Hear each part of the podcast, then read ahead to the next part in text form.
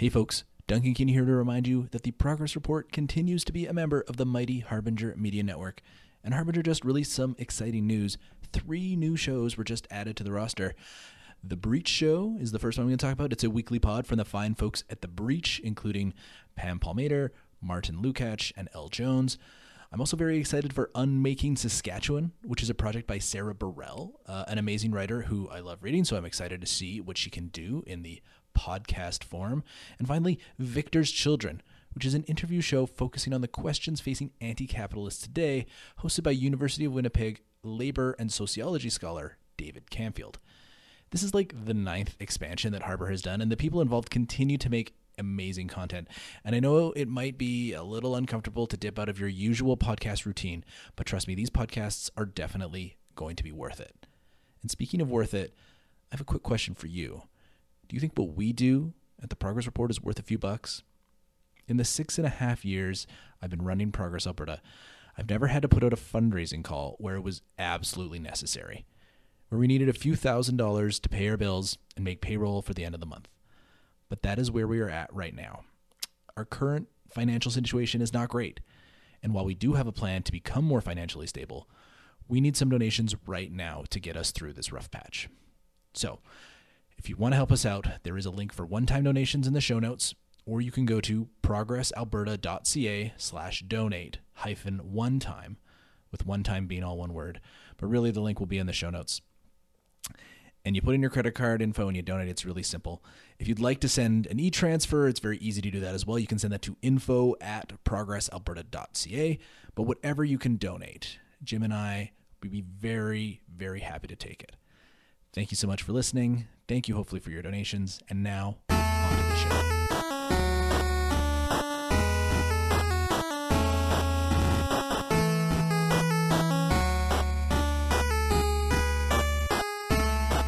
Friends and enemies, welcome to the Progress Report. I am your host, Duncan Kinney. We're recording today here in Meskwichiwaskigan, otherwise known as Edmonton, Alberta, here in Treaty six territory, on the banks of the mighty Kisiskaciwani-Sipi, or the North Saskatchewan River. Joining us today is friend of the show and a Winnipeg-based writer and author, James Wilt. James, how are you doing? Doing well. Thanks for having me. Yeah, and I think it's your first time on the podcast, though you have, I think, written for the Progress Report in the past. So welcome to the pod. Yeah, no, no, thanks so much. Love, love what uh, you do. Yeah, and the reason uh, we had you on is an excellent piece that you recently published in uh, Briarpatch Magazine, uh, which we will, of course, link to in the show notes, and which I uh, I highly recommend. I have like a gazillion tabs open. Oh, no, no, let me find it. The title is... or you can beat me to it, The Myth of Police as Embattled Heroes, and has incredible art, by the way. Whoever did the art, oh, Amanda Priebe, she did uh, fantastic work. And it's like, it's a fourteen minute read. It's like, it gets in depth into the subject. And I think that's why uh, I read it with so much interest, because there were so many parallels to what was going on in Winnipeg to what is happening here in Edmonton. And let's let's get into the piece. You, you started off with, you know, an anecdote about how Winnipeg cops wanted to be paid for working out. Um, and then like one of the insane reasons why they said they needed to be paid for working out was because people getting out of prison were also working out. And then they were going to M M A gyms and they were getting really good at fi- fighting. and and it seems like a bit of an absurd uh like anecdote to start off with, but there there was a reason why you led off with that in your piece, right? Um, yeah. So for starters, uh, the anecdote about getting paid to work out, I think, uh, was darkly funny. Um, so that was kind of why I started it that way. But I think it also depicts the constant self-victimization tendencies of police, not only in Winnipeg, but across Canada and, and every, everywhere, really. Um, but more importantly, I think it, it demonstrates the way that the Winnipeg Police Association, which is the police union, has long trafficked in, in very racialized discourses of, of threat and violence and danger uh, as a strategy of attaining, you know, greater funding and resources and powers. And so we can see in this one situation, um, strains of like implicitly racialized politics. Like there's the There's the implicit call for austerity in carceral facilities, um, as if prisoners shouldn't have access to decent food or exercise equipment. And as we know, especially in the prairies, incarceration is is overwhelmingly um, uh, involving Indigenous peoples. The implication too from the, the cop union president that like these that, that like people who are being imprisoned are like being fed like protein powder and like you know tuna exactly. fish and eggs, yeah, and they're getting yeah, yeah, super right. swole. yeah, yeah.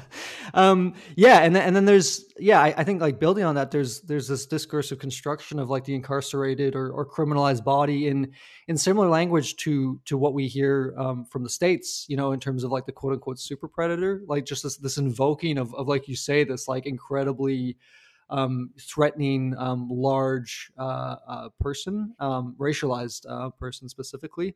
And so I, I think it like quite acutely represents the way that policing, just like the military or, or the security state, um, relies on the constant expansion of, of supposed threats to the to the body of the individual officer, um, who, of course, in, in their mind represents the quote unquote thin blue line between civilization and anarchy, or however they conceive of it. Um, so we, we can talk about this more later, but this is this is what um, anthropologist Joseph Masco, who writes about the U S national security state, um, describes as a as a permanent war posture. And so there, there's never any possible end to policing, or in his case, you know, um, securitization um, and and you know anti-terrorist measures and all that kind of stuff. Within this discourse, it only ever increases um, as as the physical size and bulk and threat of of the racialized. Um, prisoner increases. Um, I think really importantly, um, and I'll, I'll let you get another question in a second, but um, I think it positions the the physical and the emotional body of the police officer at the center of the conversation, um, which is really what drives all policing politics. And, and most obviously, we see this in every justification for when um, for when, for when police murder someone, usually an Indigenous or Black person, and the basis is almost always supposed fear for their own safety or the safety of others. Like that's that's that's the language which is used to justify lethal force. Um, and so, in terms of the, the the police union itself, I think the power of the Winnipeg Police Association or, or police unions across the country comes in many ways from this seemingly small or irrelevant um, incremental approach, in which they constantly weaponize media and, and frankly, white supremacist fears to gradually advance their cause over time. And of course, there are the very spectacular, um, horrific moments of, of police violence um, that we see on a very routine basis. Um, but at the same time, I think it's really important to pay attention to the ways that um, the police unions will just gradually, incrementally um, try to cultivate this this uh, this feeling and this affect of of um, racist uh, anxiety. Yeah, I mean, you don't use the term in your piece, but like this is this is copaganda that we're talking about, and specific Absolutely. the specific yeah. the specific brand of copaganda that we're talking about is police union copaganda, which is, as, as I think your piece mm-hmm. ably demonstrates and goes into great detail, is is one of the most pernicious and powerful forms of copaganda, mm-hmm. right? Yeah, um, yeah. You know, that your, your piece keeps coming back to this embattled heroes narrative, right? Like the cops are simultaneously incredibly powerful and incredibly weak, and they always yeah. need protection, and they always need yeah. increased resources.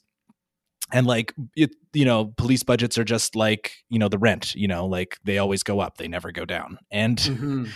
And we have seen, you know, the Winnipeg Police Association, and here in Edmonton, the, the same, the, the Edmonton Police Association. I mean, it, it, they pick different issues. They're obviously responding to the zeitgeist of the moment. But like mm-hmm. here in Edmonton, we've seen police constantly beat the drum in the news and on social media about uh, kind of two big narratives, like crime and disorder on public transit and like increased gun violence and gun seizures. Mm-hmm. And, uh, you know, this in your in your piece, you go into this like, an alleged attempted robbery of an off-duty cop going to his car near police headquarters, like is one of this like f- foundational mm-hmm. kind of myths that they use to be like, well, we need, we need more money. We need, we need more this, that, and the everything. Yeah. I suppose my question here is like this question of police budgets. It's, it's not just in the context of a police union. It's not just uh the budget is kind of an inexact large number. What we're talking about here is, is a collective agreement, right? Like these cops actually want to make gains at the negotiating table. Yeah, yeah, that's that's absolutely it. Um, and they they have been wildly successful at this over the years. Um, as you mentioned, the the constantly skyrocketing police budgets in, in Winnipeg and, and elsewhere. Here, um, around eighty-five percent of the now three hundred twenty million dollars a year police budget goes to salaries and benefits. Um, and the Winnipeg police budget has increased from what was then sixteen point nine percent of the municipal operating budget in the year two thousand, and it's now twenty-six point eight percent um, this year. And so it is, it's increasing obviously in, in mass, but also the actual um, percentage uh, of the budget that, that it represents. Um, and so like, we know that, uh, you know, I, I kind of got this in, in the, in the first, cause this, this is the second piece of a two part series. And, and part of the reason that they've been quite successful at this is because um, they gave up the right to strike in exchange for um, binding arbitration. And so I, I won't go too into the details with this, but the binding arbitration process um, means quite crucially that um, that's what happens uh, in other comparably sized cities. So this would include Edmonton, I assume, um, factors into to the arbitrator's decision about uh, awarding um, budget increases, or or more specifically salary uh, increases to to the Winnipeg Police Association. And so as a result, um, more than one thousand cops in Winnipeg now make over one hundred thousand dollars a year. Um, many rack up massive bonuses um, through so-called special duty policing. So this is when they work overtime at grocery stores, you know, Winnipeg Jets games, uh, liquor stores, um, so on. And, and very, very importantly, all of that is uh, pensionable earnings, um, which which became an issue um, quite recently. And so So the key tendency that I identify in the piece that accounts for this success is, you know, like there's there's clearly the binding arbitration um, at play, but but the the reason that this is sort of socially or discursively um, successful is that the that the police union has been able to turn almost any situation into an appeal for more funding, um, resources, and power. So so you bring up the the parking um, Uh, situation, which actually very recently flared up again, like uh, maybe two weeks ago, three weeks ago, where the, the W P A once again, um, you know, really pushed um, for for their secure, safe uh, parking, underground parking, all that sort of thing at the downtown police headquarters. And once again, they're they're invoking the same um, constant threat to, to the bodies and to the lives of of police officers and, and their inherent right to to park uh, in, in a safe location. And I, I assume it's the same in Edmonton, um, but a, a, a significant number of uh, officers don't live in Winnipeg. They live in like surrounding communities. And if they do live in Winnipeg, they live on like the suburban fringes. Um, and so I think, you know, I won't get into detail on that, but I think that sort of like factors into to this uh, sort of thin blue line mentality, um, that it is like a war zone that you're entering and then exiting. And so I think the safe parking kind of plays into that. Um, but more generally, like it really, and this is something I tried to get in in the piece, is like, it really doesn't matter how badly police fail to keep people safe. And, you know, we can talk about whether that's a failure or success, depending on how we define the work of police, but police unions will always manage to, to leverage it into a case for lack of support. So probably the most heinous example of this that I mentioned in the piece was a situation in the early nineties, um, when there was a trial of three members of the Manitoba K K K, um, and they were being um, tried for um, for like threatening genocide. Um, and the trial was called off uh, due to a botched investigation by Winnipeg police. And in turn, the the, the police union uh, explicitly blamed it on lack of, quote, manpower, equipment, and training. Um, so once again, we just we just see this moment where there's just just this extreme example of, of of failure to do what it is that they think that they do or what they say that they do. And they they just use it as an excuse to, to call for more funding. Most recently, and, and I'm sure this is the case across Canada, um, is with the fascist occupations of, of Winnipeg's downtown. Um, absolutely failed, or once again, depending on your metric of what police do, uh, succeeded at, at protecting the fascist occupation, and um, really enraged uh, a lot of people. Um, so, you know, just just to summarize, like I, I, I think they've been very, very successful um, at this sort of gambit uh, over the decades, as, as evidenced by the constantly rising police budget. But I will say that it seems like, and this isn't sort of some sort of uh, like quantitative survey data, but it does seem that people in Winnipeg are getting somewhat tired of this game. Um, like I mentioned, the secure parking facility. Um, there's there was the fascist occupation. There's just like I think there's this overall sense that that the police union is never going to let up in its demands, um, and we see like um, disagreement from politi- like civic politicians for the first time in a long time, and a lot of this is to do with abolitionist organizing by the likes of Justice for Black Lives, um, Winnipeg, um, and that sort of thing. But um, yeah, all this is to say that they have been very successful at it, but I think, um, you know, they they may have pushed it a bit too far, and in conjunction with like the really courageous and important um, abolitionist organizing that's happening in Winnipeg, uh, I, I think I think the needle may be starting to move, but we can talk about sort of future struggles uh, later in the conversation. I mean, to follow up on your, your earlier point in that is that uh, there was a report that came out literally just last month in April uh, that a, a slim majority, fifty-three percent of sworn police officers in the Edmonton Police Service uh, do not live in Edmonton. They live outside wow. of Edmonton. There we go. Uh, and and I, I gotta I come back to the money. Like the money is is it's always important to just hold in your mind how much money a cop makes.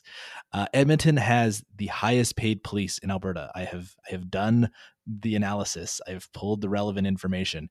A, a fifth year constable with the E P S makes fifty dollars and eighty-nine cents an hour.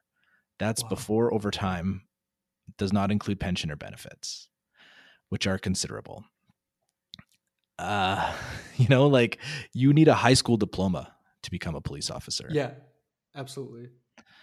Uh, you know, when you compare what cops make compared to either their first responder, other first responders, firefighters and paramedics, or other city workers, again, it it it shows how much power and influence the cops have been able to create for themselves, mm-hmm. uh, and and the important role that they play for the rich and powerful, obviously, yeah. as well. If we're going to do some yeah, material criticism and analysis, uh, you know, like a, a firefighter, you know, averages, or I can't, I don't have the, the chart in front of me, but it's like around five dollars less an hour. Paramedics, oh man, paramedics make so much less than cops. Mm-hmm. And to be an advanced care paramedic, it's like three years of school.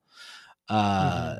You know, like they actually have training. They're saving people's lives. Like those people make like a, a, a, comp- a comparable fifth year uh, advanced care paramedic compared to a, a fifth year constable. They're making twelve dollars less an hour on a much shittier contract, uh, p- benefits and pension wise compared to the uh, compared to the cops. Like, yeah, the priorities that society has when it comes to paying the salaries of cops, it oh, really yeah, shows, yeah. right? Yeah, absolutely. And, and and just as an aside, like the, the one thing that uh, consistently happens in Winnipeg and I assume elsewhere is, is police, um, you know, uh, using Narcan on, on someone who has, has presumably overdosed and then and then or rather has been, you know, subjected to toxic supply of, of drugs. And then um, and then is they use that as like a P R moment, like this is why we need police or whatever, when that is like uh, fundamentally like a healthcare response. Right. Which Um, should not only be responded to, you know, with paramedics, but also like many other um, public services that that aren't um, police. And of course, like buried in all that is the fact that the reason that people are having to resort to um, criminalize and toxic supply of drugs is because of the criminalization of police. Like the fact that um, you know a vast majority of drug use in society is is criminalized and racialized, um, and and then the, the police kind of turn around and, and take credit for that um, as as if. As if that kind of work um, cannot, and importantly, is not being done by by anyone else in society. Yeah, like you don't need a gun on your hip and the ability to mete out violence to like give Narcan to people. Exactly. You know? Yeah. Yeah. Uh, you know, we've been calling them co- cop unions throughout this chat, but like cops aren't cop unions aren't really unions, and they're not really part of the labor movement. Like, do you have? We should. I feel like we should develop some kind of name. You know, police association is so sanitized. It is, yeah. uh, you know, like I, I don't have a good one. Like I sat down for a good, like three or four minutes, like while I was writing this outline and was like, what the fuck do we call cop unions? Cause they're, they're not unions, you know, they're, they're not a part of my labor movement though. They're, they yeah. are not, not, I, th- I think it is important to, to just state out loud. Yeah. That, you know, yeah, definitely. That cop um, unions aren't unions. I mean, I, and I, that I, if you go ahead. No, no. I, I mean, I, I, I haven't um, looked into like the, the super long history of, of the Winnipeg um, Police Association. But like, I mean, there's, there's this mythology around the nineteen nineteen strike because, because police um, broke ranks and, and joined the strike, and then they were replaced and all that sort of thing. And um, but but then after that, they I, I think it was called like an athletic club or something. Like they basically constituted themselves as, as an athletic club. Um, and then it was only in the seventies, I believe, um, that they actually formalized as uh, as a union, which had, you know, collective bargaining um, powers and that sort of thing. But like I, I don't have a specific, you know, name for them, but I think it is a really important point, especially if we do bring in sort of uh, like a materialist analysis of what police do. Like, uh, you know, we can think of like Lenin's special bodies of armed men as, as as what police function as in society. But I think people are often confused because police unions do function in many ways as conventional unions. Like they work to win their membership higher compensation and benefits and pensions and workplace protections and, and so on. And and the police officer within like very conventional, strict terms is a worker in the sense that they are paid a wage by an employer. But with that said, I think it's essential to understand police in terms of their actual function within capitalist society, which we've been kind of hinting at, which is, you know, they exist to protect ruling class interest and white supremacist occupation and, and private property. Although I think the mileage on the latter point will vary, uh, as noted with the whole Connor McDavid laptop fiasco, um, which I know that you were recently posting about, um, in terms of, you know, whose private property is actually deemed worthy of response to. Um, but, you know, fundamentally, they exist to uphold class domination, which is inherently mediated through race and gender and disability and so on. Um, and they basically temporarily paper over the contradictions of capitalist and settler colonial rule. So they're, they're clearly on the side of the oppressor.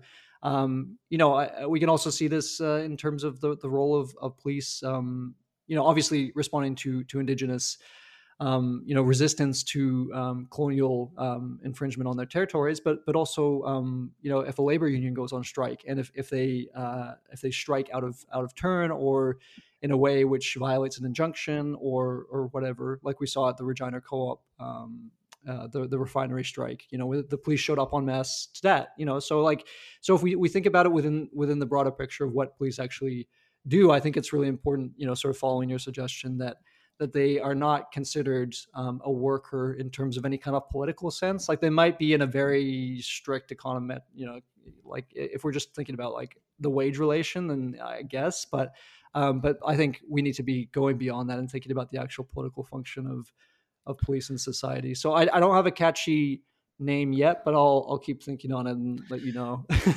yeah, and, and it, yeah, keep thinking on it. But like, it, it's important to also internalize that the gains that that police make as as work quote unquote workers through their collective bargaining rights and through mm-hmm. the police associations, those are quite often gains made at the expense of other workers. Like exactly. here in Ed- yeah. here here in Edmonton, uh, every city worker except the cops took two years of zeros, twenty nineteen mm-hmm. and twenty twenty. Mm-hmm. Cops got one and a half percent. Yeah. You know, that, that act that adds up. Like when you take zeros, it's not really appreciated. Like our, our minds don't really think logarithmically, but like zeros have a huge effect on your earning potential over time. And it's like, that's why it's even more insane mm-hmm. that like paramedics have had so many years of zeros as well. Yeah. It's uh yeah, yeah, ab- absolutely. It's, it is, it is wild. And then, and then here in Edmonton too, like the constant attacks by the Edmonton Police Association president on, you know, with regards to uh, the transit system, making the transit system mm, seem unsafe. Mm-hmm. Like that is, that is the second biggest line item in the Edmonton city budget. Right. And, and very often mm-hmm. like that is how big cities are set up. First largest slice of the pie, police, second largest slice of the pie, transit. And so when you have police going after transit, like it's, there are very clearly uh, you know, material interests at play here. Mm-hmm. Mm-hmm.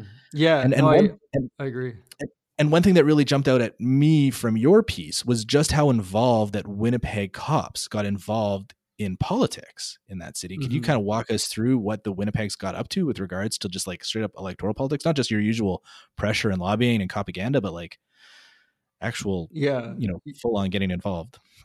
Yeah, absolutely. And I think this is an important, like another important distinction between what uh, most labor unions would consider their political priorities and the priorities of the, the, the police associations or whatever we decide to call them, um, is that, yeah, historically, the Winnipeg Police Association has had kind of like an ambivalent relationship with electoral politics. Like they endorsed some liberal candidate for mayor back in the early nineties um, and then kind of just like were in the background for a while. Like there's a Winnipeg cop, Shelley Glover, who um, was a conservative M P, and she actually recently ran for uh, leader of the, the Progressive Conservatives of Manitoba. But um, she she ran for mayor, and and, and the, the the W P A like briefly endorsed her, but then walked it back because there was some sort of like protest um, from from W P A's membership. Um, so that was kind of a weird moment.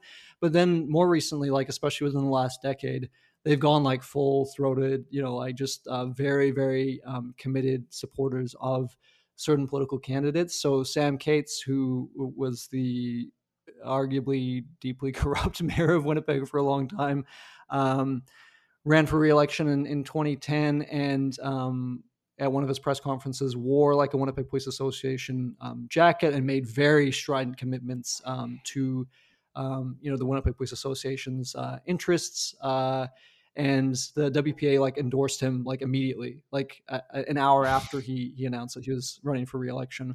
Um, and the the police union provided volunteers um, to, to door knock for him. They um, they did radio ads. They um, also um, very explicitly and in a very gendered way um, attacked his um, opponent um, and described her public safety strategy as a quote unquote Mary Poppins approach um, to to quote unquote public safety. Um, but then.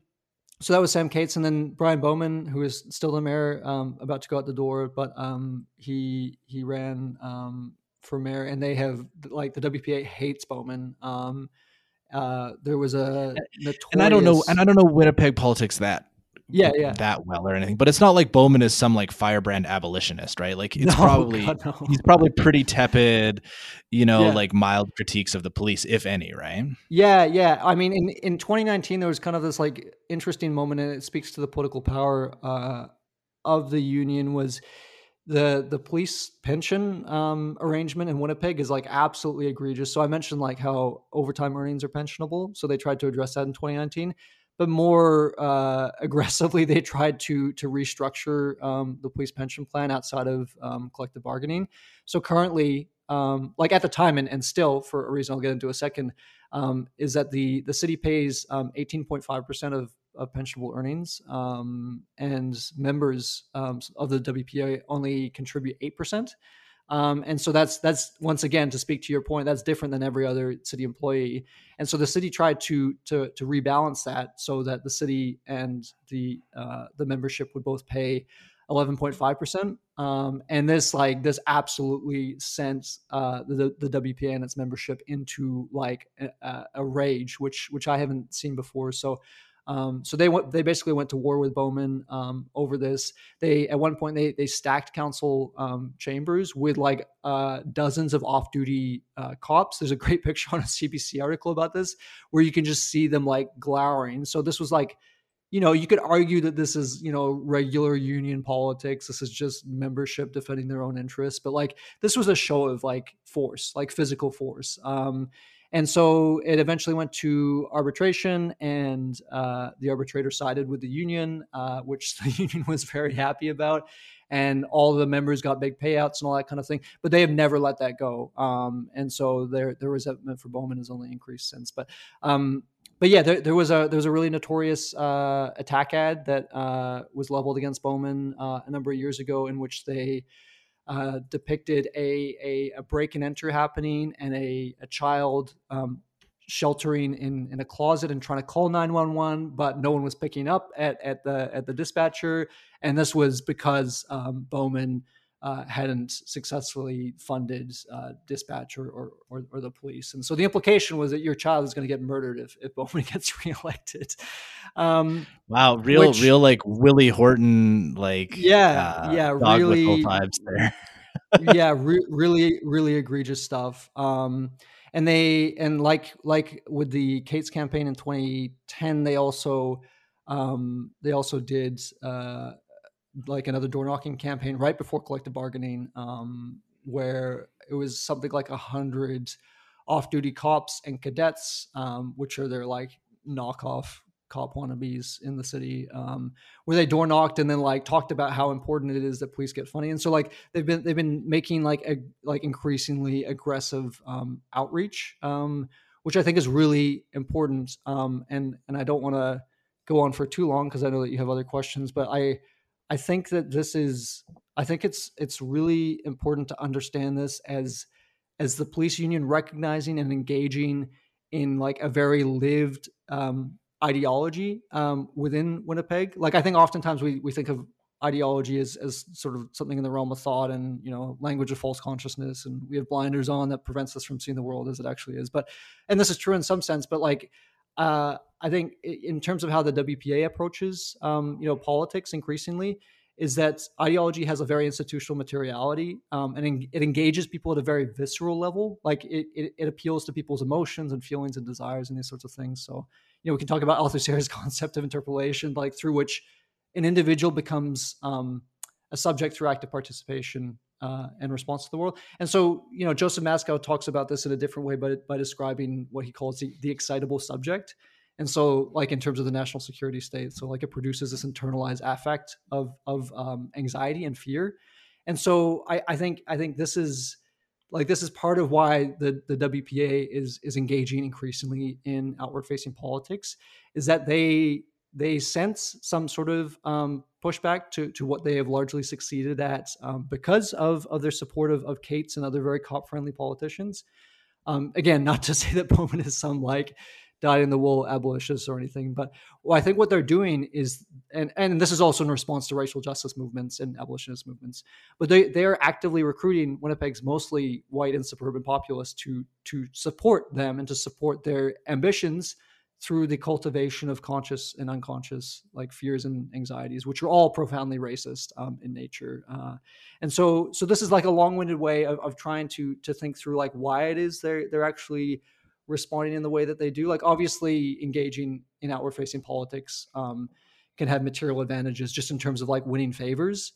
But I think it also, I think it spans far uh, wider than that in terms of trying to encompass Winnipeg's mostly white and suburban populace in, into this uh, very like racist and specifically anti-Indigenous um, uh, reaction. Um, and so I, I think that's, I think that's part of, you know, it may not be like cooked up in a lab in terms of like, this is what the W P A's plan is, but that's definitely um, the the function and, and the result of this. Um, so that's kind of a long-winded response to your question, but.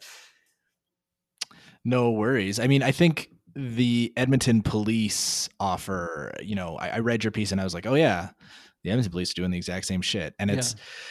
uh, you know, the Edmonton police largely stayed out of the election that just happened, mm. but they are increasingly becoming very political, and it is uh, coinciding, of course, with uh, collective bargaining. Um, right. You know, we, we saw the police union president here, Michael Elliott, file a complaint with the integrity commissioner against uh, Michael Janz, who's a counselor here, uh, literally about like Twitter posts where he's, it's not like he's saying like A C A B or anything. Right. He's just like, he's Twitter posts where Michael Janz is making like mild criticisms of the police and like talking about police. Uh, that was apparently egregious enough for the, uh, the police, the cop union president to file a complaint with the integrity commissioner. Integrity commissioner uh, threw it out, thankfully. But uh, the, again, the police union president here, Michael Elliott, has been relentless in posting about transit disorder and weapon seizures. And the Criminal Trial Lawyers Association's Policing Committee put out a release last week that attempted to quantify this. And I'm just going to read from a section here from that mm-hmm. release. Uh, the Edmonton Police Association President, Staff Sergeant Michael Elliott, has tweeted in ways that appear to encourage increased public fear of transit. On the days of council's decision and in the sixteen remaining days of twenty twenty-one, uh, the decision here that's being referenced is the decision to only give mm-hmm. the police a one million dollars budget increase as opposed to an eleven million dollars increase. Uh, E P A, uh, in the sixteen remaining days of twenty twenty-one, E P A President Elliott tweeted about transit disorder eleven times. That is more than he tweeted about transit disorder in all three hundred forty-eight days prior to the E P S budget decision in twenty twenty-one. In March twenty twenty-one, the month with the most transit disorder that year, E P A President Elliott tweeted about transit disorder once. So when, when they're not in collective bargaining, when they're not mad at city and trying to get right. and not mad at the city for not giving them the full budget increase that they wanted, they don't tweet about transit disorder. But when it's collective bargaining time and they're mad at the city for not giving them all the money they want, it's time to ramp up the fear, right? The, back to the statement. The amount of attention that Elliott pays to transit safety in his tweets overstates the dangers present and appears to have more correlation with decisions about the E P S, with the E P S budget than with actual transit disorder rates. This is Whoa. Like textbook, you know, cop union propaganda, right? Mm-hmm. I mean, I know you're, you don't live here and you're not like in the daily news cycle of Edmonton. So I, I, I ask, I ask you as someone removed from the day to day of, of, you know, the mm-hmm. Edmonton news cycle, that this all seems very familiar, right? Yeah, absolutely. And and that's that's an incredibly damning and, and seemingly accurate analysis of, of what's going on. Um, the the timing and, and the linking of it to upcoming um, collective bargaining, um, or in this case, the the, the budget uh, deliberations is is incredibly important, because it, it always ramps up like this, like on, on a very predictable cycle. Um, we, we saw this recently in Winnipeg, obviously different circumstances, um, but the W P A has recently um, gone like full knives out for uh, for the police chief, um, Danny Smyth. Yeah. And this has been building for for a while, but it's this like perception that Smyth isn't standing up enough for, uh, you know, membership, uh, not fighting hard enough for, for budget increases, um, all these sorts of things. And so like the W P A successfully Um, got like a third party review of like workplace conditions, and and and the the review concluded that there's, you know, low morale and that Smyth is making all the cops sad. And of course, um, quote, current events slash political mo- uh, movements, um, end quote, was was also blamed um, for this, which which we've seen consistently as well. Just like this uh, this constant invoking of like the pressures that police and police unions are feeling because people are like, Uh, criticizing uh, the fact that they're killing people. Um, and so, yeah, like in, in this case, we also saw this ramp up like right before um, their uh, their collective bargaining um, agreement expired at the end of uh, twenty twenty-one, and as they began to ramp up for for a new round. And so, so I, I think um, you know, to to your question, this is this is very cop union, um, you know, textbook sort of uh, response. And I, I think we see this in in you know in many other Um, you know, parts of North America, like throughout the U S, like always seen um, indications that, that police are going on very targeted, like fear mongering campaigns um, in response to alleged defunding, um, which which is of course never actually happened, right? But they'll they'll pull the card that like, oh, uh, you know, we've been we've been defunded because of what happened in twenty twenty, and therefore crime rates are going up. But um, however they define crime, which is of course heavily political and heavily racialized. Um, but, um, but, you know, as I was kind of, as we were discussing earlier, like uh, the quote unquote crime rate will go up and the police claim that they need more money, but then the crime rate will go down and then the police claim that they need more money, because like what they're like, doing is the system works, not working, right? Yeah. yeah. The system so, works. Like, it, we need more never money. Actually, it never, it never ends. Exactly. Exactly. Um, and so, so this is, this is exactly what cop unions do. I just got into that uh, on uh, I, there was a transcript that I, I pulled together of Daniel Smith, friend of friend of the show. Daniel Smith yeah. interviewed uh, Chief Dale McPhee in a year-end interview, and like that was exactly his what the point his underling made at the like the end of the interview. It's like mm. if you were a business and you saw success happening, would you just like choke off all the funding? And it's like okay. Yeah, but police budget goes up whether crime goes up or crime goes down, I guess, right? It's yeah, like exactly, the, exactly. The spice, the spice must flow, and the yeah, police yeah. budget must always that's go right, up. That's right. That's right. And and to go back to like transit here in Edmonton, like I'm not mm-hmm. going to sit here and deny that there isn't violence on public transit, or that that like transit isn't um, a problem. Like we have more unhoused people than there have ever been in the history of Edmonton because of COVID. Mm-hmm. And because of this, this government's, this provincial government's like disinterest in providing housing for people who are unhoused and providing relief to people mm-hmm. who are unemployed. And, and like the situation is bad, but like when, as a person, when you see a, a, re- a literal, a relentless attempt to spin the transit system as unsafe, you have to realize mm-hmm. that this is, there are very clearly material interests at play here, right? Like, yeah. The police want more funding. The cop union wants a better contract. And, you know, they also want to delegitimize spending on transit and mm-hmm. also stigmatize people who use drugs. Mm-hmm. Mm-hmm. Yeah, absolutely. Um, and, and like, it's, it is really an interesting to interesting. And by interesting, I mean like horrific to, to watch this um, from Winnipeg, because there's been similar things that have happened in Winnipeg in like uh, the last few years, like, and to speak to that specific point of like trying to, uh, you know, delegitimize Um, spending on other public services, like uh, Mo Sabaron, who is the W P A president, um, actually said a number of years ago um, in response, like, once again, in the lead up to budgets or whatever, um, that uh, that money would have to be reallocated from other areas of spending. And so he was asked what kind of cuts could be made.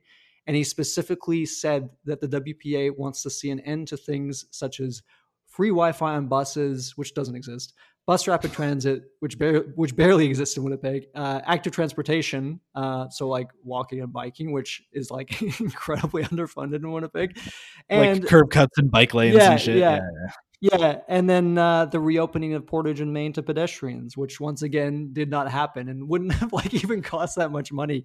And so his his direct quote is, "There's a lot of wasteful spending that could create more money to go to things like policing."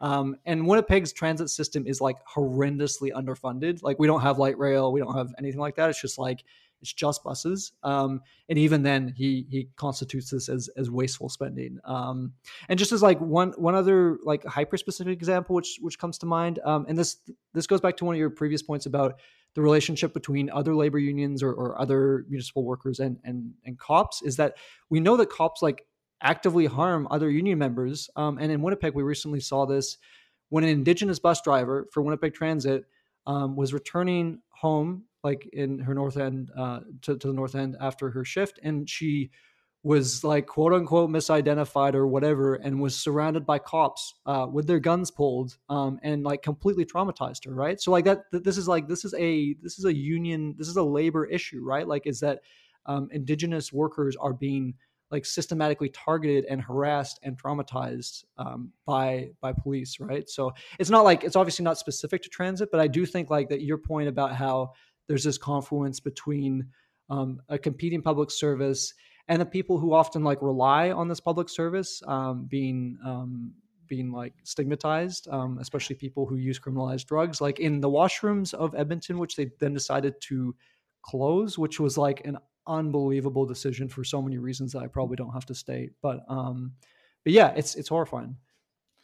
So James, I mean, I know what you're saying. I hear what you're saying, right? Like that situation with the Indigenous bus driver who was surrounded by cops, gun drawn, feared for her life. I mean, I'm sure it was bad for her, but have you considered how sad and how low the morale is for cops right now? That's right. That's right.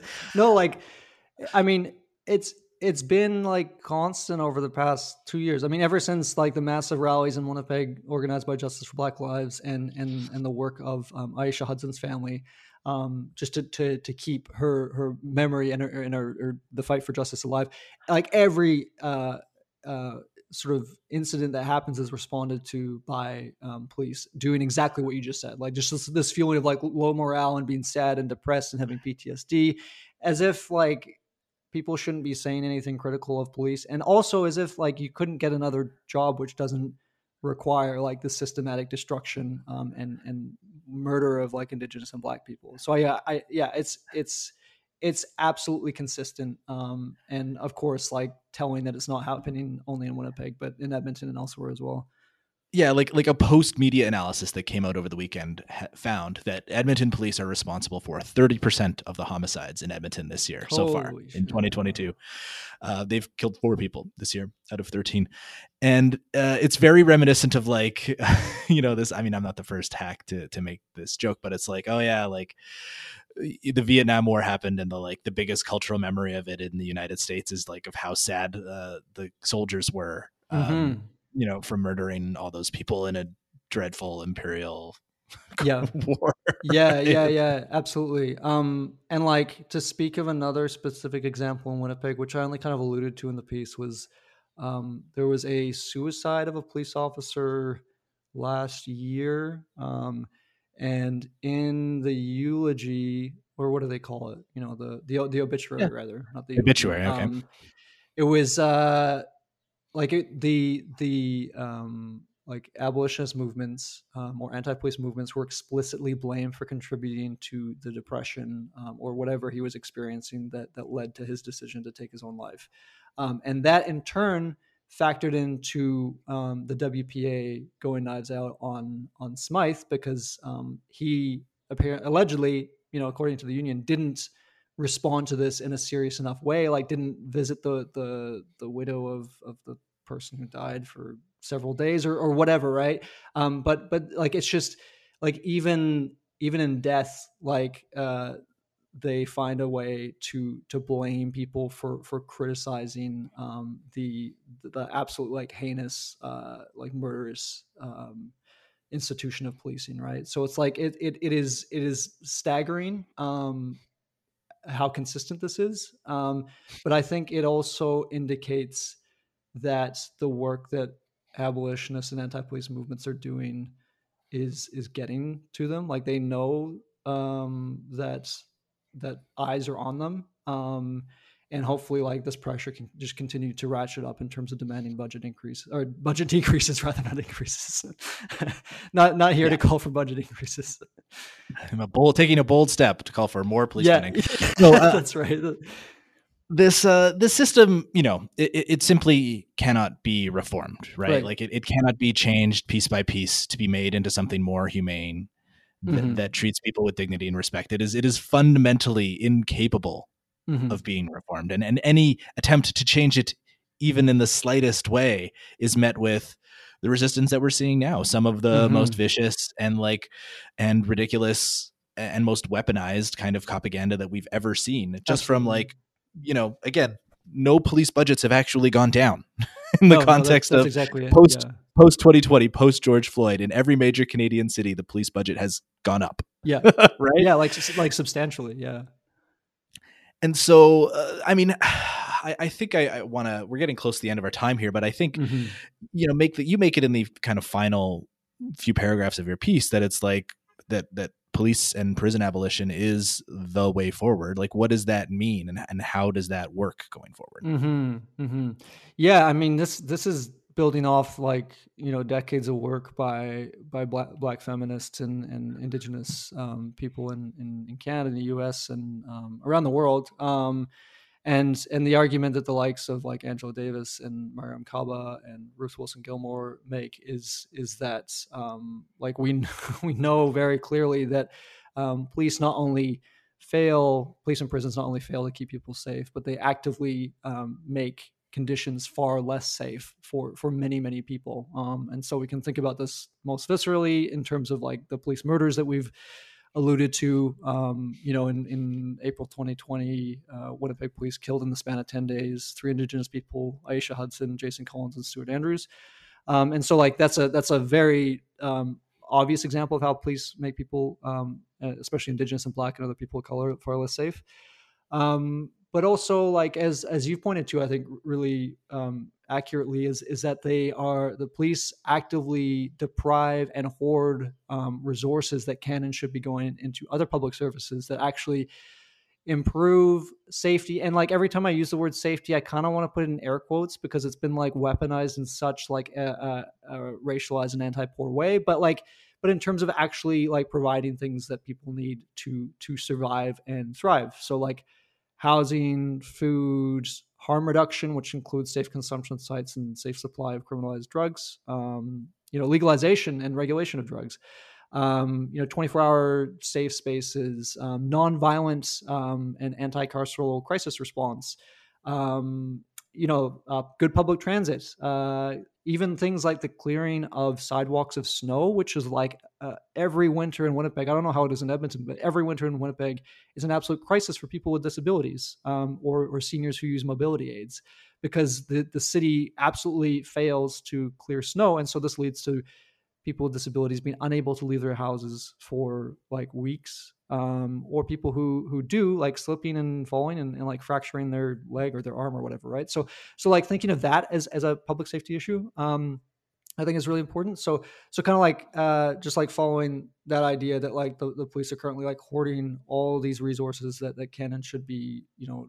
redistributed to, to other public services. And, and this is something that like, Black feminist abolitionists like constantly stress it's, it's not just about defunding or abolishing the police. It's about refunding and, and building up um, like community alternatives, right? So like, so that's, I think really the vision is like understanding that, that police and prisons don't keep people safe, that they actively endanger people, that they're hoarding the resources that we actually need to keep people um, safe. And, and like, and I, I think finally, uh, no, I, I mean, I'll, I'll just end it there for now, cause I, I don't want to blab on for too long, but I think those are like the really important points, is that, um, yeah, no, I th- think you yeah. ably summed it up. And I think, you know, read James's piece, uh, you know, if, if you're taking the time to listen to, you know, forty-five conversation between me and James, you, you're clearly like, y- you have an opinion on police. And uh, you should be relatively sophisticated now uh, when you see kind of police union statements in the wild, and, you know, mm-hmm. take the opportunity to talk about, well, why, what did, what are the interests of the police union president when he appears in the media and says X, you know, like, they are currently negotiating a contract right now. They are incredibly highly paid. Mm-hmm. Like, it's always, uh, you know, repetition is important, and consistently hitting Uh, and consistently like knowing what to say when these things are brought up, and saying them over and over again, so that people internalize that like cops are not neutral actors. Cops are not your friends. Cops are acting in order to secure their own material interests over and over and over again. And they do so through the means that we talked about over the last forty-five minutes. They will make you feel unsafe. They will go into the media and, and bang the drum of fear in order to gain, uh, to make gains at the bargaining table. And it's important to remember that. So thanks uh, so much for coming on, James. What are you working on right now? What should people know about? Now is the time to plug uh, your pluggables. Cool. Thanks. Um, I'm on Twitter, James Wilt. Uh, I wrote a book about public transit a number of years ago, Do Androids Dream of Electric Cars? Um, and if people are interested, there's a whole section on um, the importance of, of free transit, which um, I know that there's a great group in Edmonton working on. Um, and, um, and like the integrating that with like anti-police, uh, organizing. So there's that. And then there's an upcoming book that I have in July, um, called Drinking Up the Revolution. And it's about theorizing a leftist, uh, politics of alcohol, which, um, to me feels sorely missing. Um, so those are the, the, the two main things. Um, yeah. Follow me on Twitter if you want to keep, keep up to date on other things. And buy James's book and uh, book when and his uh, his other book when it comes out later this summer. So, thanks for thanks for coming out so much on, James. It's nice to finally get you on the pod, uh, folks. If you like this thanks podcast, so much for having me. Oh, no worries, folks. If you like this podcast and you want to join the five hundred or so other folks who help keep this independent media project going, it's very easy. There is a link in the description, or you can just go to the pro- the progress report dot c a slash patrons.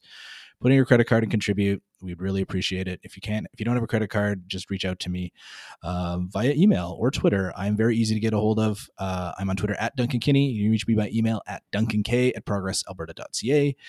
Uh, if you think I got anything wrong, or if you want to give us money, I, I answer both requests, both kinds of requests, uh, and I will read your email. Uh, thank you to Jim Story for editing. Thank you to Cosmic Famu Communist for our amazing theme. Thank you for listening, and goodbye.